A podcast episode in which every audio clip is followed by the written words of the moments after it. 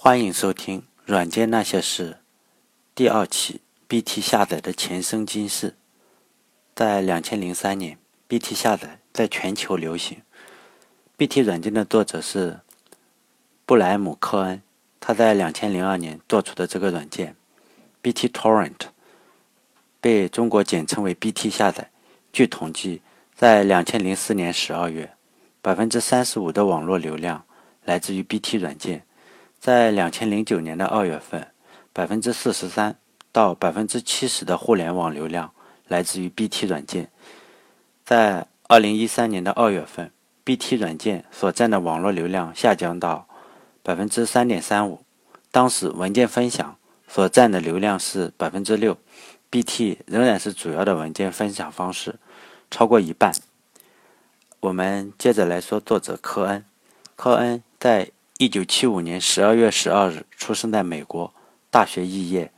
在一九九二年夏天到一九九三年的秋天，他一共换了三所大学，没有毕业。他的工作经历也跌宕起伏。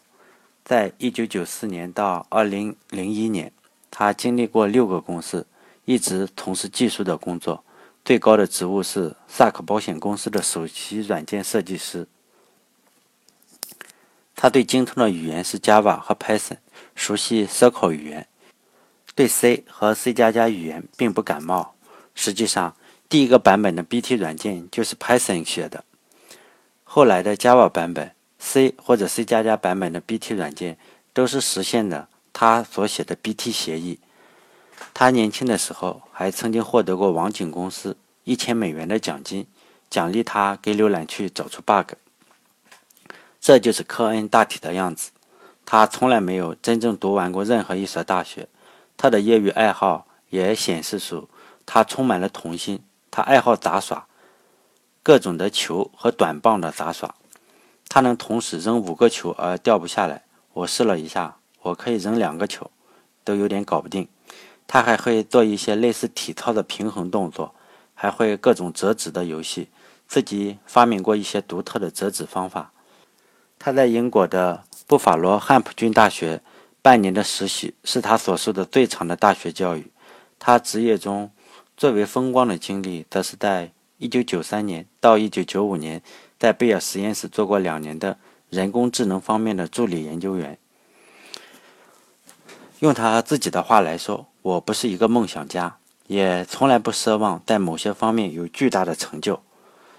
我只是一个站在起跑线上。”但没有找到方向的选手，我基本上是在徘徊和四处观望。在互联网不景气的时代，科恩和许多程序员一样，频繁的就业，频繁的失业，从一个公司跳槽到另一个公司。他一直希望做一个有用并且有趣的项目，为了能方便网友下载东西。这就是不是梦想家的科恩的梦想。他说。我是一个软件工程师，以写软件的方式生存。当我写出一个又一个软件的时候，我就非常的满足。我也有一个小小的梦想，就是写出所有人都喜欢的软件来。就这样，BT 软件在2002年诞生了。在2002年，下载的主要方式仍然是 HTTP、FTP 等方式。BT 是一个全新的方法，它充分利用了大家的力量。用户越多，下载的速度就越快。这样，这种方式赢得了不少下载迷的认可。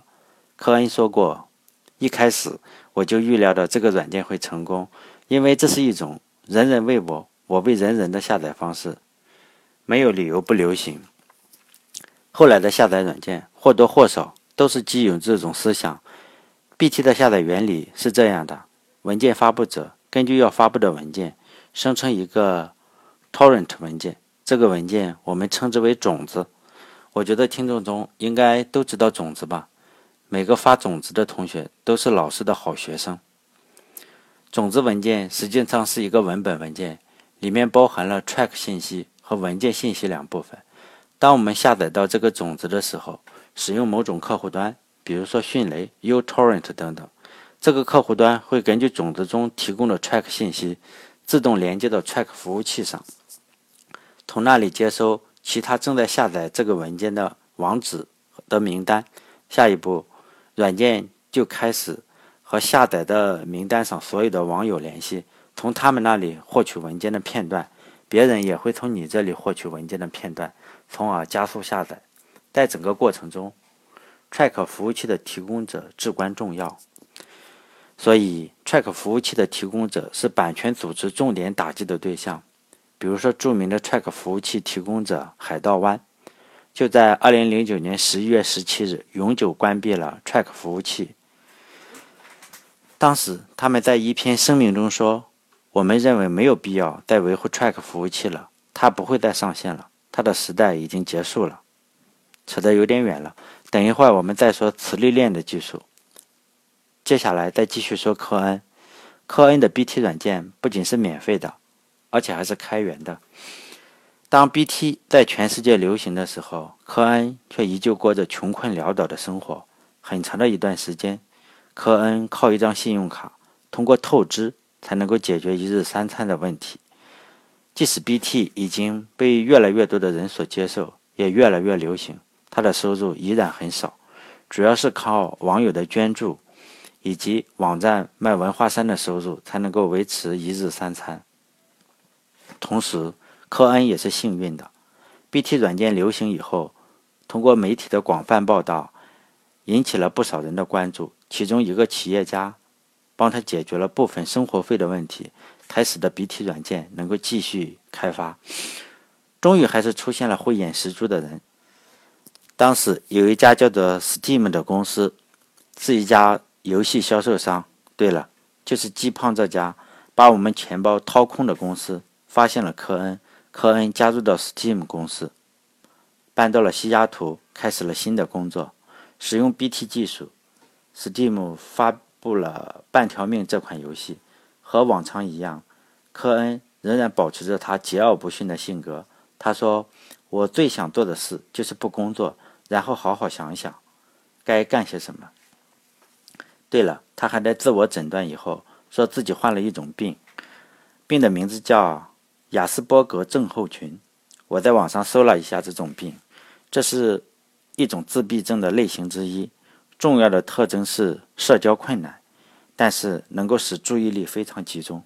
我自己也诊断了一下，我也属于社交困难，但是注意力不集中。不知道这算是什么病？在 Steam 工作了一段时间以后，他又离职了。离职以后，在2004年，他和他的弟弟罗斯科恩以及一个商业合伙人 Nevi 成立了公司，公司的名字就叫做。BT Torrent，在二零一二年，公司推出了一款直播产品 BT Torrent Live for TV，通过 P2P 的方式来传输数据。现在的科恩已经结婚，和三个孩子一起生活在旧金山的湾区。接下来我们再说一下比较出名的几个 BT 客户端。如果只按照用户量的话，排名第一的就是中国的迅雷。我觉得迅雷这款软件。很多用户都用过，迅雷有一个外号叫做“吸血迅雷”。当然，也许有人会站出来洗地，说迅雷绝对不是什么吸血软件。不过，众所周知的是，电驴 BT 社区封杀迅雷也已经不是一次两次了。迅雷，不管如怎么说，迅雷在国内仍然是 BT 下载的老大。排名第二的软件是 uTorrent，这个软件在国外的用户比较多。uTorrent 这个软件的作者也是非常传奇的人，他是瑞典人，他的名字我不会读。他毕业于查尔姆斯理工大学，这是一所在瑞典排名第一的大学。他的 uTorrent 的软件是使用 C 加加写的，速度非常的快。后来被 BTTorrent 公司收购了。如果现在要用的话，就会有两个大大的广告条。如果要除掉广告条的话，得付费购买高级会员，每年大概需要二十美元左右。我自己最喜欢用的 BT 客户端是 Transmission，这是一个运行在 Linux 的软件，非常的简单。其他的 BT 客户端还有很多，在这里就不一一说了。前面提到过，在2009年海盗湾的官司以及海盗湾的声明，由于海盗湾上有很多侵权的东西。尤其是音乐和电影，因此几家唱片公司就起诉了海盗湾。后来，一些主要的电影公司也起诉了海盗湾。在压力之下，海盗湾关闭了所有的 Track 服务器。海盗湾是这样解释的：去中心化的下载的这个模式已经非常成熟了，使用 Track 服务器的模式已经落后于时代了。现在是时候是将这种下载模式送到博物馆了。如果现在登录海盗湾，上面是没有种子的，只有一个磁力链，图标是一个磁铁。点击这个磁铁的图标，就能够启动 BT 客户端进行下载。磁力链实际上是一长串的字符串，主要包括几部分，其中必须包括的只有一部分，叫做资源标识符，其他的部分有文件名，还有一个 Track 服务器的地址。这两部分都是可以。选填的可有可无，这样做的优点是什么呢？最主要的优点就是可靠性增加了，每一个节点都可以被替代，而且很难追查谁在下载。现在这种方式是 BT 下载最主流的方式。另外一个花边新闻是，包括瑞典在内的许多国家都成立了盗版党，由理查德·法克明言成立。该党派认认为，现在的版权制度已经过时了，不应该无休止的限制知识的传播。除此之外，该党派还非常注意公民的隐私，尤其是网络上的隐私。在两千零六年的时候，美国曾经通过官方的途径向瑞典政府施压，要求瑞典政府必须关掉海盗湾，否则瑞典将会被列入世贸组织的黑名单。瑞典政府屈服了。突袭海盗湾，这导致了民间反弹，从而使盗版党在百姓中的支持率飙升。目前，盗版党是瑞典的第三大党。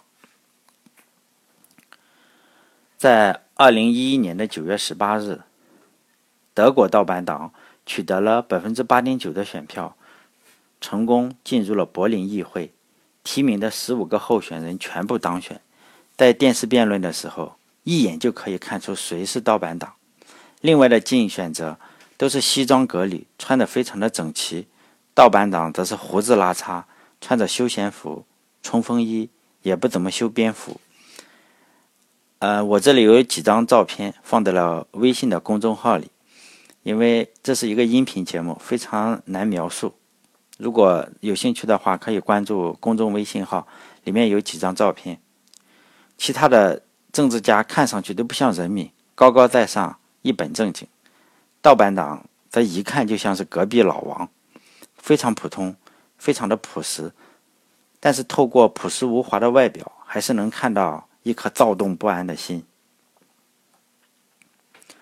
盗版党的政治主张前面也提到了，只有两点：一个是为了个人目的的使用，获取信息是一种权利；二是注重隐私。反对网络审查，盗版者的发起人和中间分子主要是程序员和计算机爱好者。